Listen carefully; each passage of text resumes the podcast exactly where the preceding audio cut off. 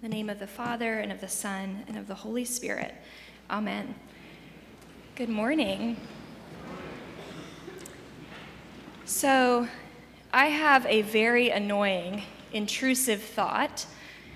Are you familiar with intrusive thoughts? They are something that you think about almost obsessively that you wish you didn't, an image or a thought that comes to you suddenly and takes your attention away from whatever it is that you were doing. Well, my intrusive thought, every time I walk up to the pulpit, every time I walk across the chancel here or walk down the aisle, is that I am most certainly going to trip on something and fall flat on my face. Who knows what? Myself, a step, this robe.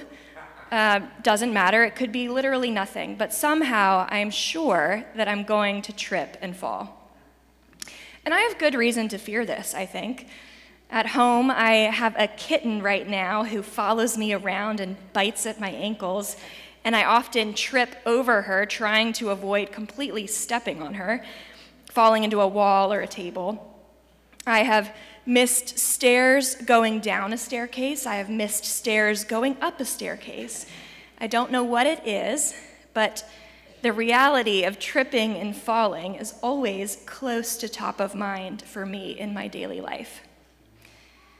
Ultimately, though, I have to get on with my life and trust that if I were to trip and fall, my arms or something would hopefully find a way to break my fall because I can't constantly be thinking about falling, or I would never get out of bed each day and deal with every step I take.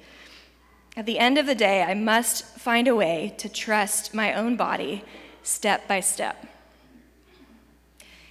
In what ways do you trust your own body? I know that I put a lot of trust in my body, besides just getting me up to these stairs into this pulpit this morning. I trust my body to digest my food.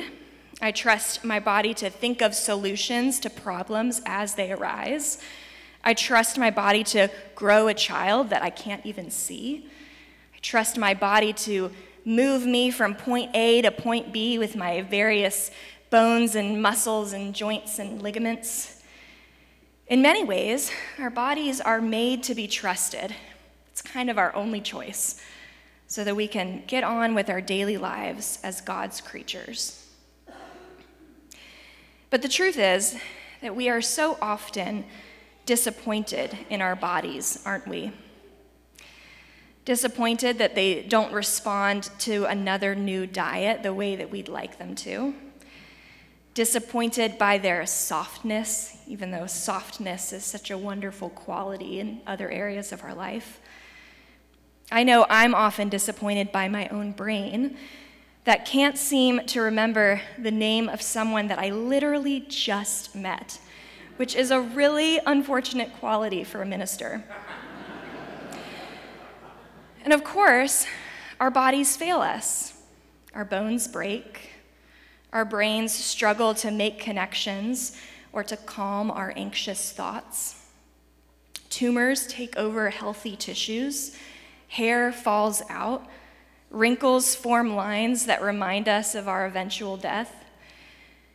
Eventually, our bodies can no longer survive the harshness of mortality, and they fail completely at our last breath. Our bodies are beautiful. They are wonderfully made to do the things in life that we are meant to do things like eat and sleep and work and play and share our lives with each other. Your body is so good, exactly how it is today, no matter if it fits that physical mold that you would really like it to fit. And even if disease has made it so hard to move or to keep thoughts straight. Still, God loves your body just as it is, simply because God loves you just as you are today. But still, our bodies are not meant to be hoped in the way that God is. In Lent, we become aware of this. Perhaps you are hoping to give something up for Lent, maybe sugar or alcohol or sitting on the couch for long hours scrolling social media. Usually, Lenten fasts are wonderful, healthy habits. But Lent is not meant to be a season for reveling in our ability to control our bodies. Rather, our fasts are meant to be failed. Lent is when we become aware of our body's limits. Even if you do manage to complete your Lenten fast without cheating, I'm doubtful, but let's just imagine. Even if you are, so what? Still, your body is a human body, and still you are fragile. In our passage from Romans this morning that Debbie read, the Apostle Paul talks about the promise to Abraham that one day he would become the father of many nations. But Abraham had every reason not to believe this. He was old, and his wife Sarah was old, beyond childbearing years. But still, God had made a promise. They tried to get a child however they could, which ended terribly as they used Hagar, Sarah's servant, as a surrogate, eventually putting her in a position of great danger as she was forced to flee into the wilderness. Their ways weren't working. If God was going to give them a child, only God was going to do it. Paul writes this Hoping against hope, he believed that he would become the father of many nations, according to what was said so numerous shall your descendants be. He did not weaken in faith when he considered his own body, which was already as good as dead, for he was about a hundred years old, or when he considered the barrenness of Sarah's womb. No distrust made him waver concerning the promise of God, but he grew strong in his faith as he gave glory to God, being fully convinced that God was able to do what he had promised. Abraham's faith was not in himself. His faith was not in his body. His faith was not in Sarah's body. He did not believe that his or his wife's bodies in the end could be trusted to do this impossible thing. He believed, rather, in God's promise. He believed that this God is one who does what he says he will do. And why did he have this faith? Well, I don't know exactly, but it seems to me that he trusted in God simply because he had no other choice. His own body had failed him time and time again. After years of waiting, he still had no child of his own. He resorted to other measures, like sleeping with Hagar, and it only made his family more dysfunctional. If God was to do this thing, then only God could do it. So, how does one place their hope not in oneself, not in one's body, but in God? That language sounds so decided and deliberate, like I'm placing a book on a shelf in exactly the alphabetical spot it belongs. I'll choose to place my hope here and not there, and then finally I'll be happy. But that is not how it happened for Abraham. Placing his hope in God looked like failing miserably and desperately hoping for rescue from himself. That is all. His plan didn't work, and so all he could do instead was say to God, all right, if you're going to do this, then please go right ahead. That is what faith is. And that's what counted as righteousness for Abraham. Being desperate for help, being probably unhappily and against one's will, in touch with one's limits, which is to say, being human. Being human is our one prerequisite for hoping in God. And that is very good news for all of us. Faith is not meant to be placed in our bodies.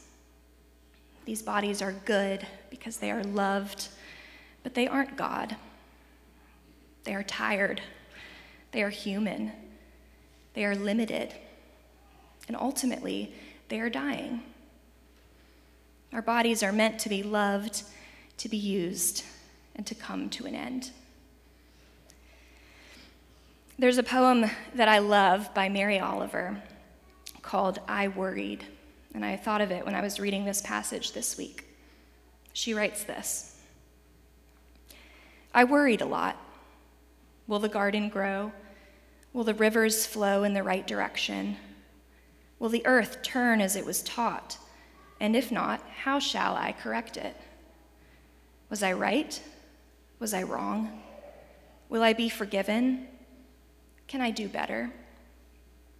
Will I ever be able to sing? Even the sparrows can do it, and I am, well, hopeless. Is my eyesight fading, or am I just imagining it? Am I going to get rheumatism, lockjaw, dementia? Finally, I saw that worrying had come to nothing and gave it up and took my old body and went out into the morning and sang. This is what I hear at the end of this poem I hear freedom. Freedom in knowing that we are limited.